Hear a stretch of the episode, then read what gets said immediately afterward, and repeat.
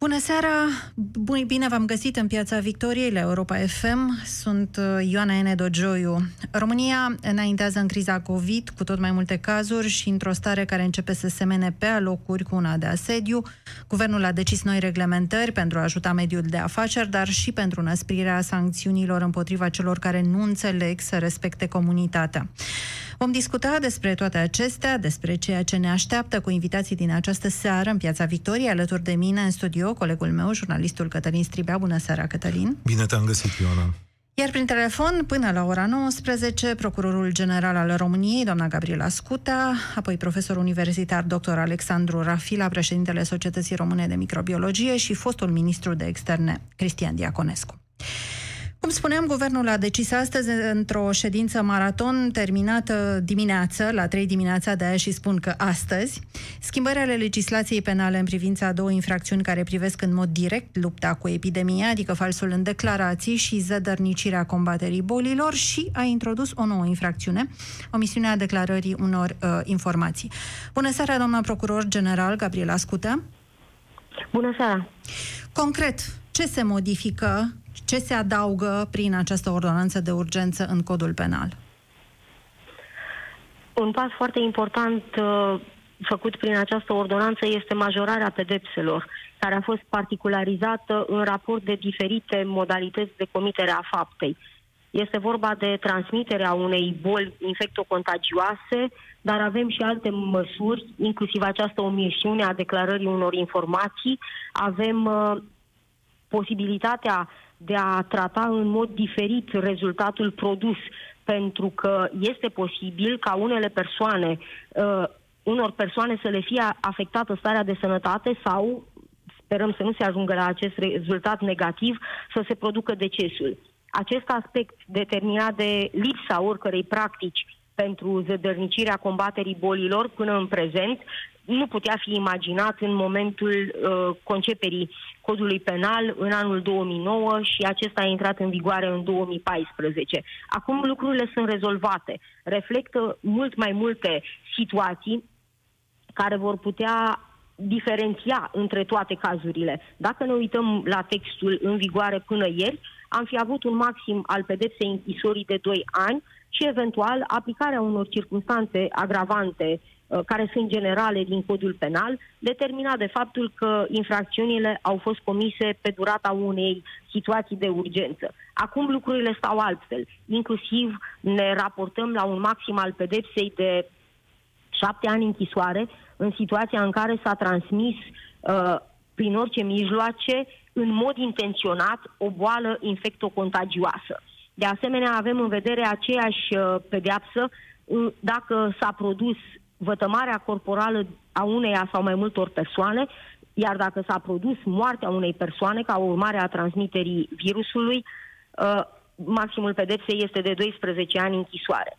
Aceste lucruri, practic, vin să dea concretețe unei situații cu care România nu s-a confruntat din uh, intrarea în uh, epoca modernă a codului penal, aș putea spune doar că personal m-am confruntat direct uh, în uh, anii 2014-2015 cu toate discuțiile care au existat la nivelul Consiliului Uniunii Europene cu privire la virusul Ebola și la acțiunea pe care Uniunea Europeană o sprijinea în vederea răspândirii, uh, în vederea zădărnicirii răspândirii uh, bolii în afara continentului african. Așadar, sunt situații noi pe care legiuitorul uh, trebuie să le reglementeze de urgență pe măsură ce intervin uh, aspecte de fapt care nu au putut fi prevăzute. Noi am colaborat cu Ministerul Justiției în procesul de elaborare a acestei ordonanții, ordonanțe, referindu-ne la tipologia cazurilor pentru a defini infracțiunile în noua formă, pentru a observa, atât cât s-a putut până ieri, prevalența anumitor comportamente din partea concetățenilor noștri sau a unor străini prezenți pe teritoriul României, astfel încât, într-adevăr, să rezulte că intră sub incidența faptei de zădărnicire a combaterii bolilor. Deci, Cred că doam... în continuare co- uh, colaborarea dinamică între Ministerul Justiției și parchet urmărește să asigure la nevoie intervenții legislative prin care activitatea organelor de urmărire penală să fie sprijinită. Deci, doamna uh, procuror general, uh, zădărnișirea combaterii bolilor se va pedepsi mult mai sever, indiferent înțeleg dacă se produce sau nu un rezultat, adică dacă se ajunge la vătămare? Nu, uh, este, este vorba despre o pedepsire mai gravă, chiar și dacă nu se ajunge la un rezultat.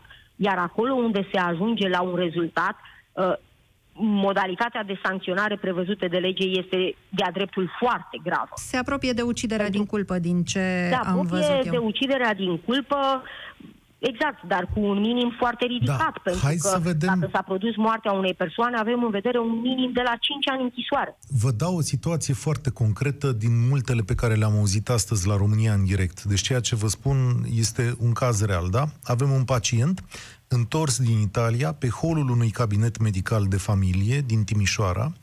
Este întrebat de medic dacă uh, s-a întors din Italia, omul tușește, evident, este răcit, spune că nu, în cabinetul medical spune că da, este chemat o izolet, o ambulanță, omul este transformat, uh, transportat la spital și așa mai departe. Mă rog, în acest, medic, în acest moment medicul este izolat. Uh, mai mulți cetățeni aflați pe hol și care au luat contact cu el sunt căutați în continuare de către autorități. Ca să înțeleagă toată lumea foarte bine ce îi se poate întâmpla unui astfel de persoane. Această persoană, în primul rând, uh, a făcut un fals în declarații, pentru că nu contează că ești întrebat pe hol sau în cabinet. Ești întrebat din momentul în care prezența ta într-un anumit spațiu ar putea reprezenta factorul de risc pentru populație, cât și pentru personalul cu care urmează să interacționezi. De aceea uh, am în vedere că dacă fapta a fost comisă azi, este în legătură cu falsul în declarații modificat prin ordonanța adoptată de guvern, dacă fapta a fost comisă ieri, oricum nu scapă de aplicarea legii penale, pentru că falsul în declarații a fost prevăzut și ieri. În legătură cu statutul persoanei uh, care doar a spus că s-a întors din Italia, depinde când s-a întors în raport de hotărârile aprobate de Comitetul Național pentru uh, situații speciale și de urgență, pentru că, practic, uh, dacă nu greșesc, de când s-a arătat că numărul mai mare de 500 de cazuri în statul de unde s-a plecat antrenează obligația de a intra în autoizolare. Asta influențează general. și uh, situația persoanei revenite în România. Dumneavoastră sunteți legalistă, mergeți pe, pe exact ce spune legea. Oamenii care ne ascultă și oamenii care ne-au ascultat la prânz au o singură idee. Vor să vadă un astfel de personaj în pușcărie. Este posibil să faci multă pușcărie după astfel de faptă? Este posibil, în special de astăzi începând. Nu ne dorim, subliniez, nu ne dorim să ajungem la rezultate de deces, dar nu ale persoanelor infectate și care au fost ușuratice, superficiale în comportamentul lor și uh, nu au respectat niște indicații din partea DSP de a intra în autoizolare. Însă, chiar și persoanele care au săvârșit infracțiunea de zădărnicire a combaterii bolilor până săptămâna trecută, pot intra la un moment dat sub incidența unor circunstanțe agravante. Asta depinde, normal, de evaluarea instanței care va judeca un posibil dosar, însă pedeapsa să fie mai mare decât cea de 2 ani închisoare care este prevăzută în prezent. Faptele se pedepsesc numai dacă sunt săvârșite cu intenție, pentru că unii vor spune, n-am știut, nu știam ce trebuie să declar, am venit, dar m-am zăpăcit. Nu, dar... Uh, în legă... nu, nu, nu. Uh, întrebările sunt foarte clare, cele care sunt puse fie la cabinetele medicale, fie la în spitale. Te-ai întors, ce poate să fie neclar? Te-ai întors dintr-un stat în care este infecție, inclusiv în formularele puse de, la noi, Uh, la dispoziție în punctele de control acces sunt indicate în paranteză, patru state. Deci... Uh, aceasta era situația de săptămâna trecută. Iran, China, Italia și încă un stat. Prin urmare, uh, nu era absolut nicio confuzie. Trebuie să răspunzi da sau nu. Acolo unde sunt întrebări deschise, ele sunt formulate de asemenea clar. În ultimele 14 zile, ați călătorit în străinătate? Nu interesează pe persoană să aprecieze care ar fi riscul. Dumnezeu trebuie să răspundă, am fost și dacă da, să spunem, ca exemplu, în Israel, în Italia, în Cehia. Deci să răspunde cinstit până la urmă, doar să, să nu mintă. Asta cinstit, este evident. În ceea ce... să vă spun altceva. Uh, aceste lucruri în legătură cu intenția și cu uh, poziția subiectivă a persoanei noi oricum, dacă avem indicii, ne deschidem o investigație și noi vom găsi prin probe, prin multe probe, uh, toate elementele care ne arată când a fost într-un anumit oraș și dacă a trecut printr-un aeroport, inclusiv în uh, astfel de cazuri putem face recurs la multe mijloace de probă. Ca Inclusiv... să nu mai vorbesc și de faptul că unele persoane, uh, bucurându-se de faptul că sunt în vacanță, pe conturile de social media ne arată în data de vă salut din Praga, de la ceasul astronomic. Plus puteți colabora, presupun, cu uh, procurorii, cu polițiștii din alte țări, adică se poate face o Evident, cooperare internațională. Prin mijloacele de cooperare judiciară internațională vom fi în contact unde este necesar cu colegii noștri. Ați spus că ați evaluat, ați colaborat cu Ministerul Justiției și ați evaluat cazuistica de până acum, tipurile de fapte. Ce tipuri de fapte ați constatat cel mai mult că au fost comise și pentru că ați deschis dosar? Vedeți, uh, tipurile de fapte cele mai numeroase și care în acest moment sunt uh, cu un potențial redus de a se transforma în uh, fapte cu rezultat mai grav, sunt acele ieșiri din regimul de autoizolare care fusese recomandat, dispus de către uh, DSP. Acestea au fost uh, la început. După 1 martie chiar am primit multe. Vreau să precizez în acest context că am instituit un sistem de publicare de comunicate de către parchetele din teritoriu, pentru că, făcând abstracție de uh, cazul care privește un senator, alte persoane cu calitate specială în prezent nu avem. Deci dosarele se soluționează la nivelul fiecărui uh, parchet local din teritoriu sau acolo unde colegii noștri iau măsuri de preluare la un parchet superior, la parchetul superior. Deci prima dată au fost aceste ieșiri din autoizolare. Unele persoane, am citit și eu multe dintre uh, informările primite, s-au dus dintr-un sat de la țară până în orașul cel mai apropiat să scoată bani de la bancomat. Alții s-au dus uh, soț-soție la o mormântare. Am mai avut tipologii legat de fuga din carantină sau din instituția medicală, una dintre aceste fapte fiind uh, raportată de colegii mei în cursul zilei de astăzi. Este vorba de acel cetățean bulgar de la Galați care a fugit odată din spital, a fost găsit de poliție și reinternat și din nou a fost descoperit într-o încercare de a sări gardul spitalului. Câtă pușcărie poate să ia cineva pe noua lege pentru așa ceva?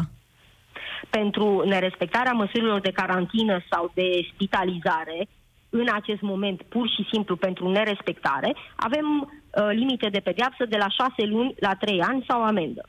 În măsura în care se ajunge la răspândirea unei astfel de boli, deja uh, limitele de pedeapsă se schimbă de la 1 la 5 ani. Intrăm pe agravante. Domnul da, senator, pe un conținut uh, calificat. Domnul senator, la dosarul domnului senator, tot în rem? Suntem cu dosarul ăsta? Uh, da.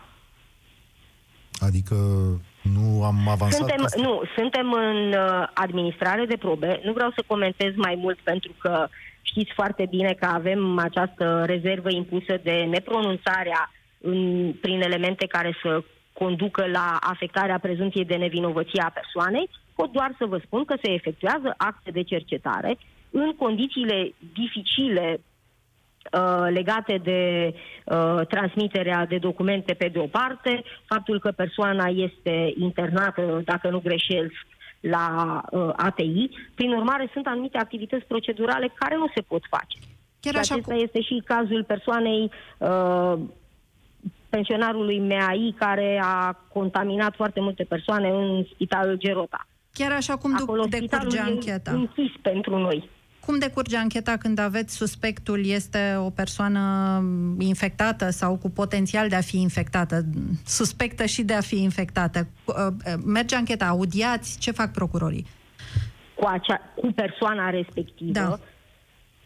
Adică in, intră... nu am discut așa, generic, făcând Generic, de sigur. Nu mă refer la o persoană uh, sau alta, ci când aveți... în primul rând să ne concentrăm la faptul ca persoanele să nu mai fie înalt contagioase și uh, mai, pentru a îmbolnăvi fie pe polițist, fie pe procuror, pentru a transmite virusul, dar mai este încă un aspect. Noi trebuie să ne gândim la garantarea uh, drepturilor, chiar și ale persoanelor vizate de anchetă în cadrul acestei anchete, respectiv dacă persoana este intubată și la ATI, o, nu ne apropiem, nu o abordăm până în momentul în care nu este aptă fizic să susțină o uh, ascultare de către organele de urmărire penală. Adică cei doi au fost audiați, domnul Chițac și domnul celălalt de la Gerota, ce știți?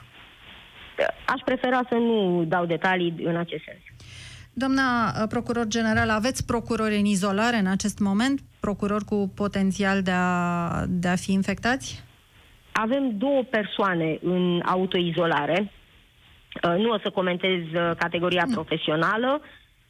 Aceste două persoane, una a fost plecată cu familia într-o vacanță în Cehia, și datorită avansării situației din Cehia prin instituirea situației de urgență acolo, în condițiile care au fost stabilite la noi de CNSSU, în momentul în care s-a întors în țară, a intrat în autoizolare cu toată familia. Deci, cum am spune, cu familia a fost uh, în vacanță, cu familia a intrat în autoizolare.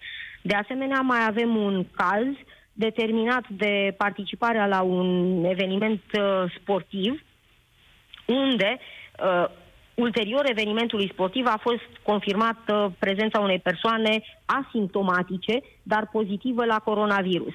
Uh, colegul nostru în acest moment este în autoizolare și respectă această autoizolare. Ați, da, ați distribuit materiale de protecție procurorilor în parchete, pentru că niciodată nu poți să știi dacă ai în față un suspect, audiezi un martor, un suspect care este sau nu este infectat. Sau? În ceea ce privește distribuirea de materiale, uh, responsabilitatea mea este doar pentru această clădire din uh, Bulevardul Libertății din București. Însă, la nivelul celorlalte parchete, în conformitate cu legea, am dispus măsuri să se asigure fonduri prin mijloacele legale, pentru că vă dați seama că fonduri nu au fost prevăzute la materiale de protecție a muncii, așa le-am putea încadra uh, în momentul în care ne-am făcut bugetul, dar avem posibilități de a muta bani dintr-un loc în altul pentru rezolvarea acestor lucruri. Mai mult decât atât, am uh, luat măsuri inclusiv să vedem spațiile în care putem să efectuăm audieri de persoane în cazurile urgente prin folosirea acelor camere de anchetă, camere de recunoaștere cu oglindă, în așa fel încât să existe izolarea, dar pe de altă parte, conștienți fiind că persoana care este ascultată și are nevoie de asiste- asigurarea asistenței juridice, această asistență să îi fie la îndemână. Este o presiune mare uh, pe toți participanții în această etapă a procedurii judiciare. Este vorba despre polițiști care sunt și în stradă, atât pentru activități de ordine publică, dar și pentru activități de urmărire penală. Expunerea lor, vă dați seama că este exponențială față de ceea ce ni se poate întâmpla nouă în parchete. Apoi este vorba despre procurori care iau contact cu persoanele aduse mai limitat uh, față de perioada anterioară cu polițiștii și, de asemenea, este vorba despre uh, colegii din cadrul baroului, care și ei Trebuie... își uh, ridică aceleași îngrijorări. Trebuie protejat. Uh, avem în mod complementar și măsuri acolo unde va fi necesar pentru uh, ridicarea capabilităților de audiere prin videoconferință, prin uh, conectarea uh, inspectoratelor județene de poliție cu parchetele de pe lângă tribunale și parchetele de pe lângă curțile de apel într-o primă fază și apoi urmează să vedem uh, cum, care sunt urgențele la nivelul tuturor parchetelor. Și de asemenea uh, examinăm pentru câteva locații și fabricarea, dotarea cu niște panouri izolante, să facem un fel de cubicul, dar în loc să fie cubicul, el să fie un T. Am înțeles. persoanele uh, să nu fie în contact direct. Am, am înțeles mult. Vă mulțumim mult pentru această intervenție, uh, doamna procuror general Gabriela Ascutea. Trecem mai departe pentru a vedea în ce stadiu al uh, epidemiei și al infectării ne aflăm. Suntem în direct acum cu domnul uh, profesor universitar dr. Alexandru Rafila, președintele Societății Române de Microbiologie și șeful laboratorului de analize de la uh, Matei Baj. Bună seara, domnule profesor! Bună seara! Avem un număr încă destul de mic de cazuri. Sunt multe persoane care se îndoiesc că acesta ar fi numărul real de infectări în condițiile în care în România au intrat totuși zeci de mii de români din uh, Italia și Spania. Este o suspiciune întemeiată? O aveți poate și dumneavoastră? Acesta este numărul de real de cazuri uh, care sunt confirmate de testele de laborator. Nu există o evidență dublă, deci este singurul număr pe care îl avem în acest moment la îndemână cu toții. Asta nu înseamnă că în comunitate nu există persoane infectate care uh, fie au scăpat uh, controlul autorităților, fie uh, au terminat, să spunem, uh, au intrat mai de mult în țară și uh, au, uh, uh, erau infectate și au putut transmite încă câteva persoane infecția. Uh, toate studiile arată că atunci când discuți despre acest tip de infecții respiratorii, uh, mă refer la gripă, de exemplu, Uh, la gripă ai o raport de 1 la 10 între infecțiile care sunt diagnosticate și infecțiile care există în realitate în uh, Și acesta ar putea fi raportul și la coronavirus 1 la 10? Nu știu dacă 1 la 10, dar probabil că există de câteva ori mai multe cazuri, nu de 10 ori mă îndoiesc, dar ce spun uh, cei care studiază acest fenomen și din alte țări spun că cifrele probabil sunt de 3-4 ori mai mari decât numărul de cazuri uh, diagnosticate. Și când e un să... fenomen normal, niciodată nu poți să testezi pe toată lumea și să uh, identifici toate persoanele infectate. uh, sunt estimări care se fac și probabil că, într-adevăr, numărul este mai important. Eu cred că dacă în perioada următoare o să continuăm testarea și o să o și intensificăm, o să avem și mai multe cazuri, o să avem o creștere mai accentuată a numărului de cazuri. Noi și intenționăm să modificăm modul de testare, adică să includem în cadrul testării, de exemplu, uh, persoanele care au uh, afecțiuni pulmonare grave, pneumonii grave, uh, care nu au altă cauză cunoscută, să le testăm și pe acelea, să vedem dacă nu cumva au infecții cu coronavirus, să uh, testăm infecțiile respiratorii la personalul medical, indiferent dacă a avut sau nu contact cu cineva care uh, uh, știa, se cunoștea că este bolnav uh, infectat cu coronavirus și în felul ăsta o să putem să avem un tablou mai uh, cuprinzător al, uh, al uh, epidemiei din România. De când și începe? să vă mai dau un exemplu ca să înțelegeți. Uh, cu, uh, Japonia Uh, Japonia testează puțin peste 100 de cazuri pe zi, pe zi, 100 de cazuri pe zi și are foarte puține cazuri. Corea de Sud uh, testează 12.000 de cazuri pe zi sau 12.000 de persoane și are mult mai multe cazuri. De deci, când începeți mai mult, cu ai mai multe cazuri. E de când începeți simplu. acțiunea asta de lărgire a cercului de verificare? Uh, ea este, nu știu dacă e neapărat de lărgire, e de focalizare. Uh, pentru că uh, în momentul în care începe să apară transmiterea comunitară, uh, atunci trebuie să te focalizezi, dacă vreți, pe persoanele simptomatice. Și există o, o, există o recomandare în acest sens. Această recomandare a fost emisă chiar ieri de către Comisia Europeană. O recomandare către statele membre să ierarhizeze testările uh, și colegii de la Institutul Național de Sănătate Publică, am lucrat și eu la acest document, uh, ori să-l propună Ministerul Sănătății și Ministerul Administrației și Internelor de uh, lărgire, pe de o parte, a uh, categoriile care urmează să fie testate și de renunțare la testarea persoanelor asimptomatice care, de exemplu, au venit în contact cu o persoană pozitivă. Trecem într-o nouă fază și asta este abordul care din punct de vedere profesional, este cel, uh, cel corect. Trecem într-o nouă fază pentru că aveți suspiciunea sau poate informații că suntem deja la transmitere uh, comunitară?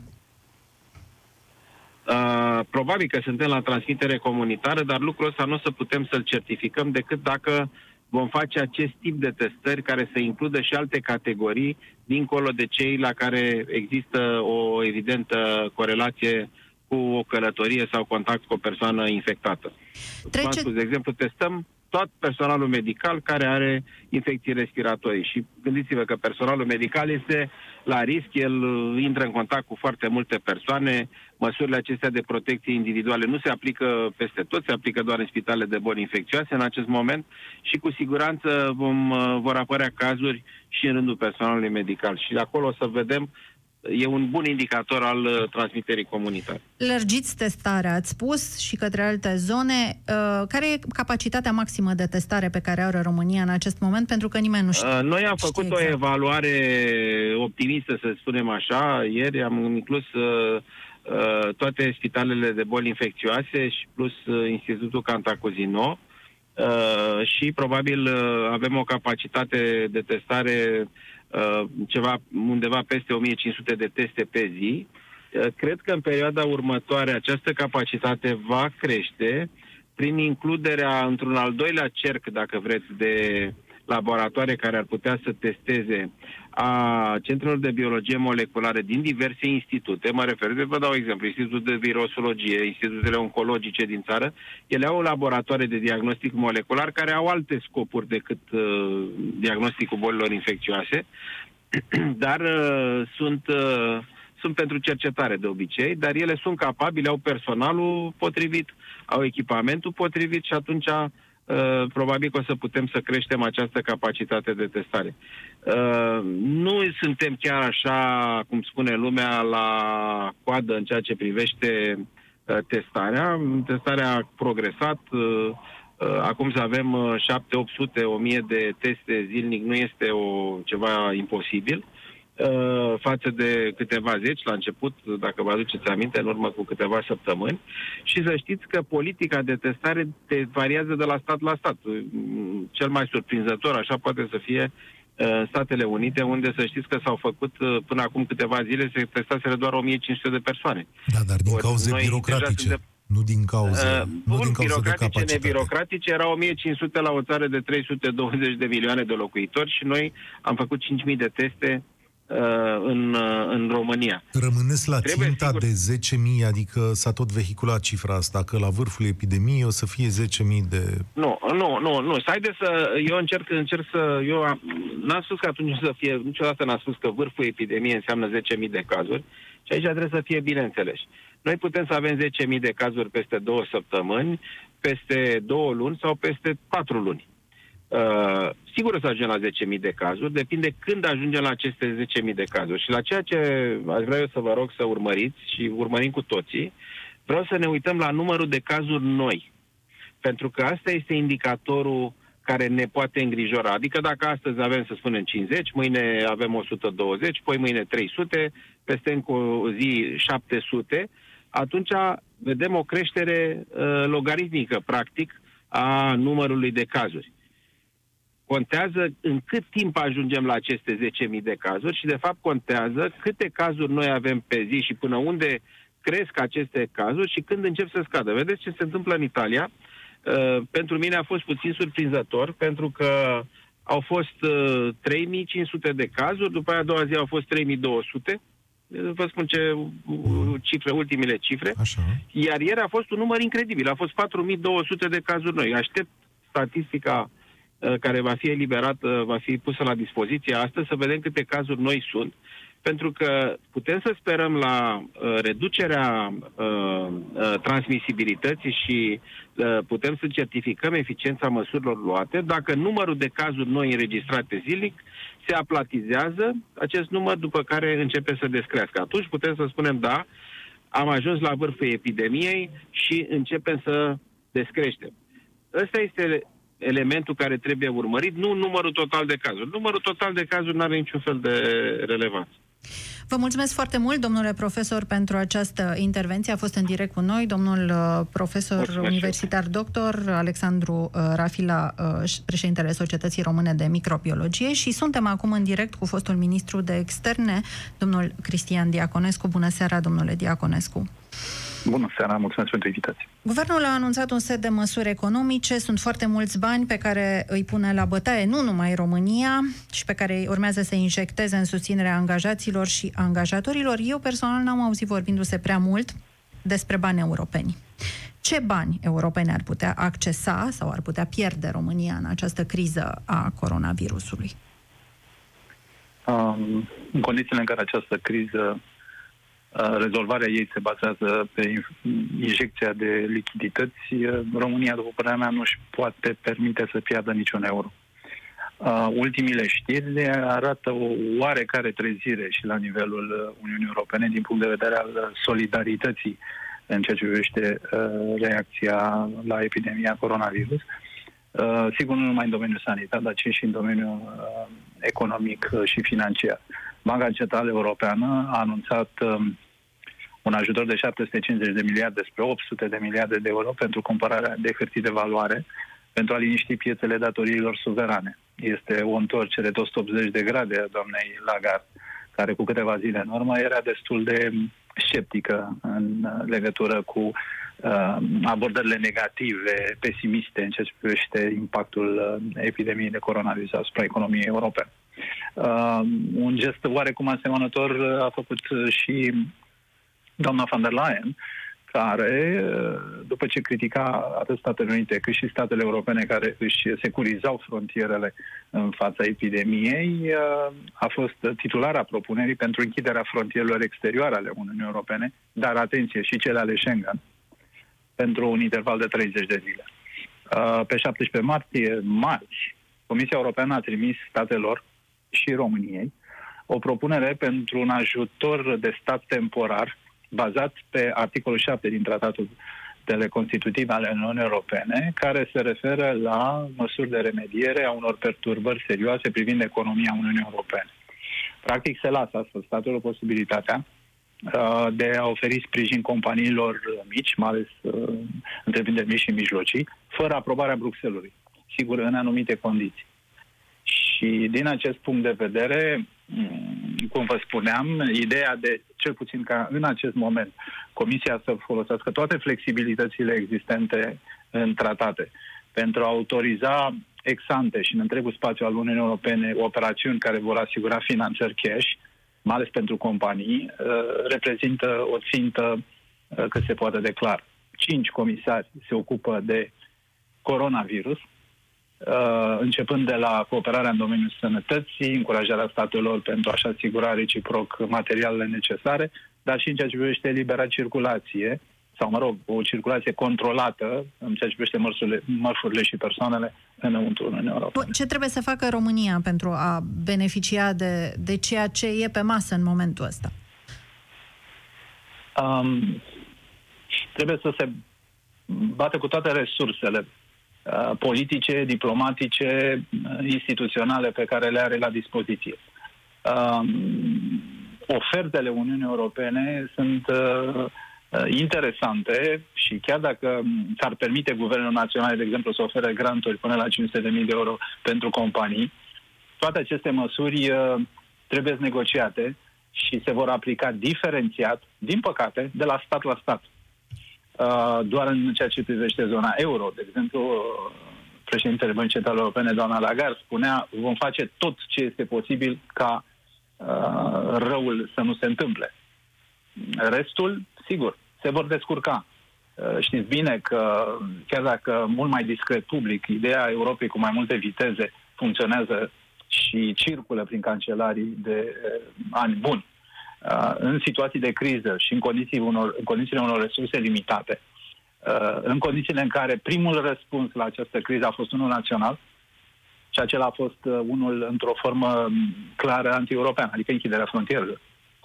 Chiar dacă existau prevederi explicite în tratatele constitutive, 1527 se numește acel articol, dacă nu mai știu, care se referea la cooperarea chiar în condiții de amenințare la sănătate, ca fiind o responsabilitate a tuturor statelor membre, este clar că um, abordările naționale nu vor fi estompate, mai ales în statele cu mari probleme care, interesant, sunt principalii finanțatori uh, ai Uniunii Europene, în uh, perspectiva unei solidarități pe care, sigur, retoric toți o afirmăm, dar uh, din punct de vedere practic uh, măsurile încă nu sunt foarte clare. Deci România din acest punct de vedere nu trebuie să piardă ritmul.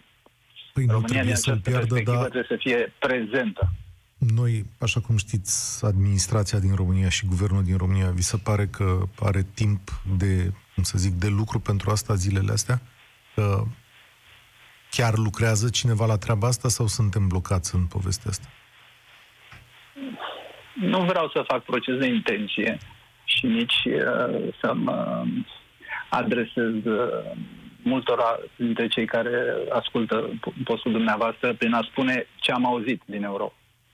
Ce pot să vă spun este că încă nu este timpul pierdut. Uh, legătura între o poziție clară a statului și operaționalizarea ei la Bruxelles și în capitale poate fi făcută în favoarea României și în acest moment. Dar uh, este o chestiune de zile. Pentru că în momentul în care se vor lua niște decizii la nivel european și acest lucru se va întâmpla, în momentul în care cei doi comisari, uh, Dombrovski și Vestager, care se ocupă de economie, respectiv de uh, comerț înăuntru Uniunii Europene, vor epuiza negocierile uh, bilaterale și în condițiile în care resursele sunt cele care sunt, uh, este clar că ce e târziu e prea târziu.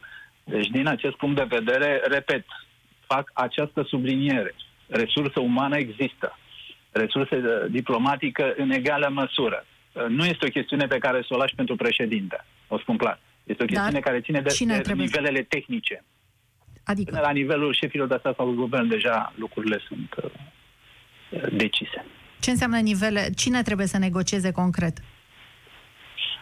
Um, Ministrii ministerul, și care? Uh, ministerul, structurile, nu numai ministerul în sine sau miniștri, uh, structurile Ministerului de Finanțe, ale Ministerului de Externe în special, mai ales că acum relația cu Uniunea Europeană este, intră în, înțeleg, în competența acestui minister, uh, Uh, și, în general, uh, să existe o atitudine clar strategică în, uh, prin care să se vadă foarte clar care este problema în România și cum resursa pe care o pune la dispoziție generic Uniunea Europeană va fi folosită uh, național exact pentru combaterea acestei epidemii și pentru, pentru nimic altceva. Cuvântul la nivelul Bruxelles este flexibilitate.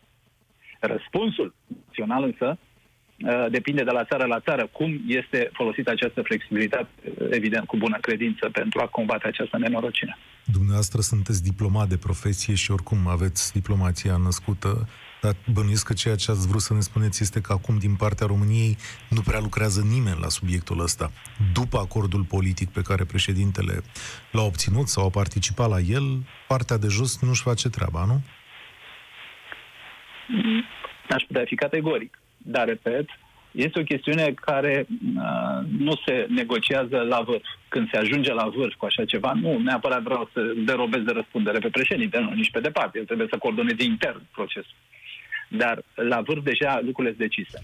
Tentația de a lăsa uh, pe nivele, alternative, nivele intermediare ca problema să fie rezolvată la cel mai înalt nivel, în acest moment nu funcționează. Deci cel mai înalt nivel va aproba pur și simplu Ce aceste negociat mai jos? de finanțare națională. Vă mulțumesc mult, uh, domnule Cristian uh, Diaconescu. Am ajuns la final. Mulțumesc mult, Cătălin Striblea. Vă doresc o seară frumoasă și nu uitați, stați în casă și ascultați Europa FM.